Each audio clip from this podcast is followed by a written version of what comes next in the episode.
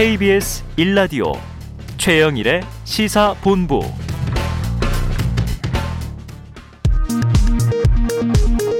이 시각 라디오 정보센터 뉴스입니다. 생후 16개월 된 정인이를 학대한 끝에 숨지게 한 혐의로 기소된 양모 장모 씨가 항소심에서 징역 35년을 선고받아 감형됐습니다. 함께 기소된 양부 안모 씨는 원심과 같은 징역 5년을 선고받았습니다. 더불어민주당 이재명 대선 후보의 변호사비 대납 의혹 사건을 수사 중인 검찰이 이 후보의 변호사비를 대납했다는 의혹을 받고 있는 쌍방울 그룹 관계자를 불러 조사한 것으로 뒤늦게 확인됐습니다. 더불어민주당은 윤석열 대선 후보가 국정원 댓글 사건으로 악연이 있는 김용판 의원에게 사과한 것을 두고 강골 검사 이미지는 실체가 없는 허상이었음이 만천하에 드러나고 있다고 강하게 비난했습니다. 지금까지 라디오 정보센터 조진주였습니다.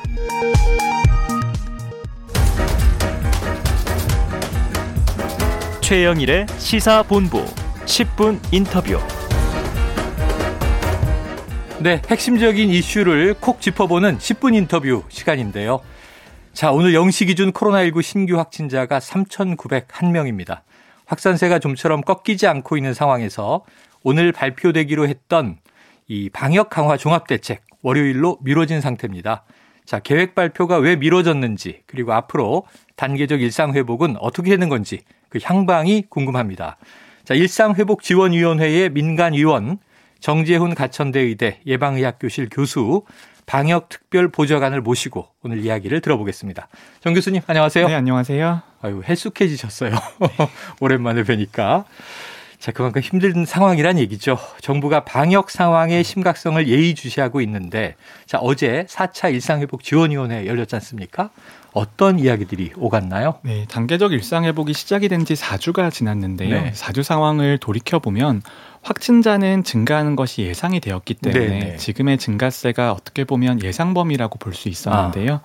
하지만 중환자가 증가하는 속도가 예상보다 조금 빠른 상태이고요. 네. 그리고 원인을 평가를 해보면 백신의 중환자 예방 효과가 특히 나이가 있으신 분들에게 감소하는 것이 아닌가라는 아. 그런 분석이 있었거든요. 네. 그래서 그 분석에 대해서 현재 상황에 대한 진단이 있었고요. 그리고 이런 상황을 어떻게 풀어가야 되는지에 대한 논의가 포괄적으로 있었습니다. 그래요. 자, 예상 범위를 상회하고 있다. 자, 단계적 일상 회복을 중단하는 비상 계획, 이른바 서킷 브레이커 발동에 대한 얘기도 있었으니까요. 그 상황은 아직 정해지진 않았습니까? 네, 아직까지 자세한 계획이 발표되진 않았습니다만 네. 상황을 조금 설명을 드리면요. 음. 저희가 서킷 브레이커라고 하는 게 한 가지 요소로 고정이 되어 있는 것은 아닙니다. 아. 이 비상 대응 계획이라고 하는 것이 많은 요소로 구성이 되어 있거든요. 네. 첫 번째가 고위험층에 대해서 추가 접종을 진행을 하는 것, 음. 그리고 의료기관, 요양병원, 요양원 등에 대해서 방역을 강화하는 것, 네. 그리고 방역 패스의 범위를 조정하는 것, 음. 그리고 마지막으로 사회적 거리두기에 대한 전반적인 조정이 이제 전체적인 위기 대응 계획으로 짜져 있는데요. 네. 사실 앞에 세 가지는 이미 논의가 좀 되고 있습니다. 아. 논의가 되고 있어서 그 서킷 브레이커의 4분의 3 정도는 현재 방역 상황에 반영이 되고 있다고 아. 봐야 되는 것이고요. 나머지 쟁점이 사회적 거리두기에 대해서 어떻게 조정을 할 것인가에 대한 문제인데 네. 이것이 그렇게 쉬운 문제는 아닌 것 같습니다. 네. 특히 일상 회복이 시작이 된 지 4주밖에 되지 않았는데 음. 다시 사회적 거리두기를 강화한다라는 것에 대해서 여러 가지 의견이 있을 수 밖에 그렇죠. 없고요. 그리고 저희처럼 방역과 의료에 종사하는 입장에서는 음. 지금의 증가 추세가 너무 가파르기 때문에 어느 정도의 정책이 필요하다 이제 그런 의견들이 엇갈리고 있는 상황인 거죠. 네. 아유, 지금 자세하게 설명해 주셔서 이해가 됐습니다. 이 비상 계획이라는 게 그냥 일시 멈춤 단추를 딱 누르면 금방 서는 게 아니죠. 사회가 복잡하니까. 방역 계획의 일부는 반영되고 있다. 이렇게 이해하면 좋을 것 같고요. 자, 방역 강화 종합 대책 오늘 발표 예정이었습니다. 그런데 중대본 회의 이후에 재논의한다. 이런 방침이 나왔고 발표 일정이 밀렸는데 요그 이유는 뭘로 볼까요? 네, 아직까지 단계적 일상 회복에 있어서 우리가 지금 처한 상황에 대해서 명확하게 평가할 필요가 있는 것이고요. 음. 그리고 거기에 대해서 기초적인 대책은 이미 나와 있는 상태입니다. 네. 하지만 아까 말씀드렸던 것처럼 정말 중요한 이슈들에 대해서는 여러 이해 당사자들의 의견이 종합될 필요가 있는 것이고요. 네, 네. 그 의견을 폭넓게 수렴하는 절차를 거치고 있다. 이렇게 이해하시면 음, 될것 같습니다. 그래서 시간이 필요하다. 종합적인 평가를 내리기 위함입니다. 자, 오늘 보건복지부 장관 모두회의 발언에서 이 방역 강화 종합대책 월요일에 발표하겠다 이렇게 나왔습니다. 그럼 아까 기초적인 내용은 나와 있다고 하셨으니까 좀 주요 골자 어떻게 미리 좀 알 수 있을까요? 어, 일단 지금 상황을 분석을 해보면 확진자의 증가는 예상 범위 안쪽이라고 말씀을 드렸잖아요. 네. 하지만 그 예상 범위 안쪽 중에서도 조금은 상황이 안 좋은 쪽으로 가고 있습니다. 음. 하지만 예상한 것보다 중환자의 증가 속도가 매우 빠르기 때문에 네. 여기에 대해서 어떻게 대응할 수 있을 것인가가 매우 중요하거든요. 음. 특히 중환자에 대응하기 위해서는 첫 번째로는 중환자 병상을 늘려서 그리고 중환자 병상을 원활하게 그리고 효율적으로 활용할 수 있는 방안들에 대해서 네. 반드시 제시가 되어야 되는 것이고요.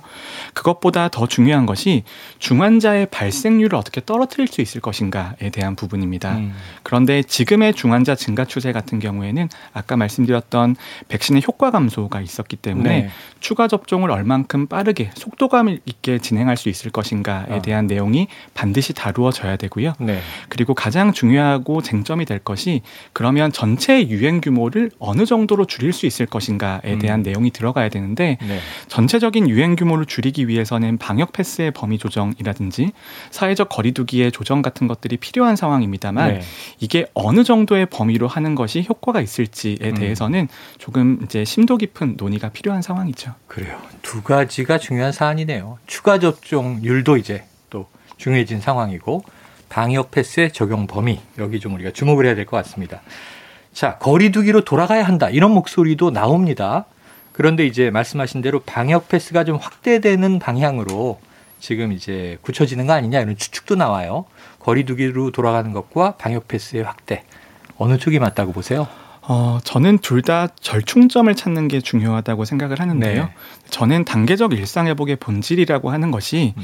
사회 경제적인 이익을 위해서 방역상의 손실을 감수하기로 한 결정이라고 아, 생각을 합니다. 그래요? 그렇다면 여기 단계에서 멈춘다면 앞으로의 미래를 바라보기는 너무 어렵겠죠. 네. 그렇다면 지금의 방역 상태 그리고 의료의 준비 상태를 봤을 때 적정한 지점이 어디인지를 찾아내는 게 매우 중요한데 음. 저는 사회적 거리두기가 단계적으로 3단계에 걸쳐서 완화가 되는데 네. 너무 많은 조치가 1단계에 몰려 있었다고 생각을 합니다. 아. 그래서 지금의 위기에서 적정한 수준을 찾아낼 수 있다라면 2단계, 3단계는 원활하게 갈 수 있을 것이다. 네네. 오히려. 그래서 그런 조정 방안이라고 하는 것이 방역 패스의 범위를 조정하는 것들 그리고 방역 패스의 범위를 조정함으로써 접종률도 조금 제고할 수 있을 것이고요. 네. 그다음에 사람 간의 접촉을 제한을 해서 감염 자체도 조금 줄일 수 있지 않을까라는 생각이 있어서 음. 어느 정도의 조정 또는 보완은 필요하다라는 생각이고요. 네. 하지만 사회적 거리두기의 조정에 대해서는 조금 신중한 입장이긴 한데요. 네. 이게 지금 조정한다고 해서 과연 효과가 있을 것이냐에 아하. 대한 부분이 첫 네. 번째이고 네. 두 번째는 사회적 거리두기에 대한 조치를 완화하기 위해서 단계적 일상회복이 진행이 되는 것인데 네. 여기서 멈춘다면 어디 정도까지 나아갈 수 있을 것인가에 아. 대한 의문이 있기 때문에 네. 여기에 대해서는 이제 전문가들이 조금 많이 논의를 해야 될 것 같습니다. 그래요. 절충적 보완점이 필요하다. 지금까지 우리가 정말 많이 또 적응을 해왔죠. 사회적 거리두기 1년 반 적응해 왔고 일상 단계적 일상 회복에 이제 한 달째가 되고 있는 상황인데 아직도 수습해야 할 것들이 많아 보입니다.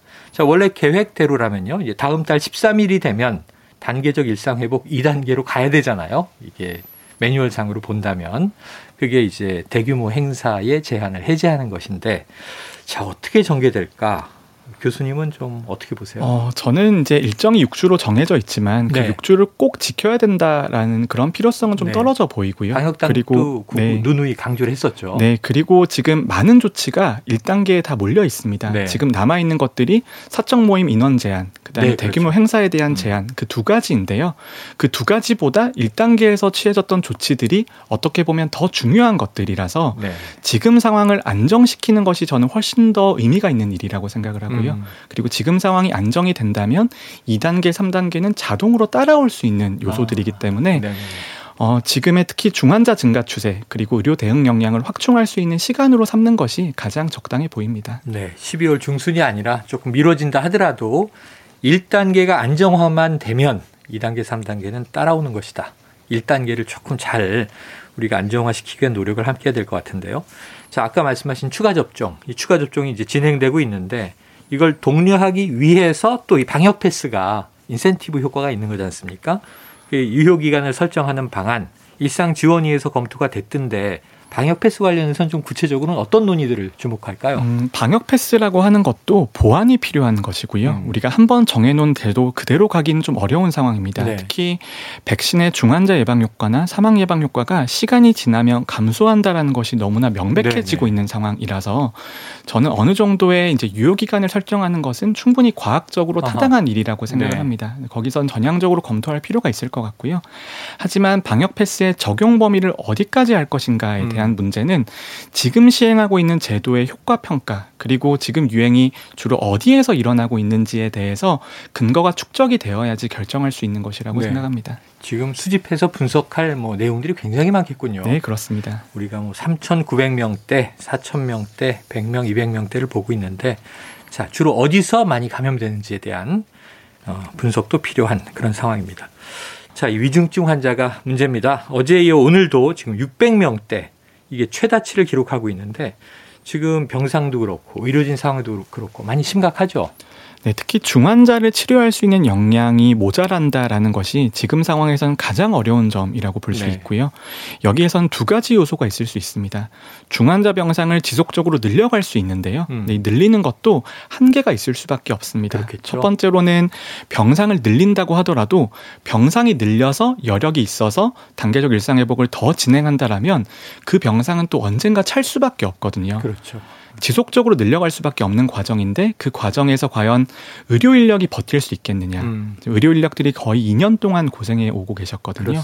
그 의료 인력에 대한 문제가 있기 때문에 분모를 늘리는 거에 있어서는 한계가 음. 있을 수밖에 없고 네. 그렇다면 분자를 어떻게 효율적으로 만들어낼 수 있는가가 아. 매우 중요한 상황인데 추가 접종이 효과가 발생하기까지는 3주에서 4주 정도의 시간이 필요한 상황입니다. 네. 그럼 그때까지는 최대한 병상을 있는 병상을 효율적으로 사용을 해야 되는데요. 네. 예를 들어서 중환자 치료 시기가 지나서 어느 정도 회복되신 분들을 빠르게 일반 병실로 전원시킬 수 있는 방법이 있을 거고요. 음. 그다음에 병상의 회전율을 높일 수 있는 여러 가지 수단들이 있습니다. 네. 재원 적정성 평가라든지요. 음. 그런 방식을 동원 동원을 해서 3주에서 4주 정도의 시간을 버텨내는 수밖에 없습니다. 네. 그러다 보니까 이제 자가 치료나 재택 치료의 필요성까지 나오고 있는 상황입니다. 자, 이 또한 이제 좀 정확한 과학적 데이터 분석에 근거해서 이루어져야 될 것 같고요. 또 병상의 물리적인 증가보다 의료진의 문제가 더 심각하다 이런 느낌이 또 오고 있네요. 자, 현재 의료 현장에서 대응할 수 있는 위중증 환자 수 몇 명 정도로 보면 정확할까요? 아, 이런 것들이 시간에 네. 따라서 바뀌고 있다라는 것이 매우 어려운 아, 점이고요. 고정돼 있는 게 네, 아니군요. 처음에 단계적 일상 회복이 진행되었을 때 5천 명에서 6천 명 정도까지는 현재의 여력으로 할 수 있겠다라는 판단이 있었습니다만 네.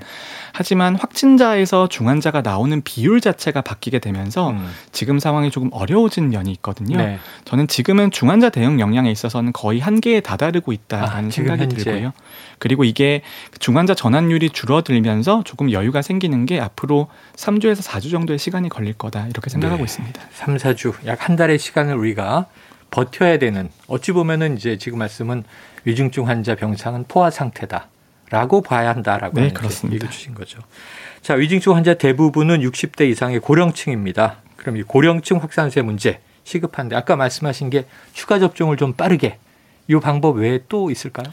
가장 중요하고 본질적인 요소가 추가 접종이고요. 핵심이고요. 다른 대책들이 있을 수 있겠습니다만 네. 추가 접종만큼의 효과가 나올 수가 없습니다. 음. 그래서 특히 나이가 있으신 분들 그리고 집단 생활하시는 분들 같은 경우에는 추가 접종을 해주시는 것을 간곡히 부탁을 드리겠습니다. 네, 오늘 여기까지 정리해야 될 것 같습니다. 교수님 오늘 말씀 고맙습니다. 네, 감사합니다. 지금까지 정재훈 교수였습니다.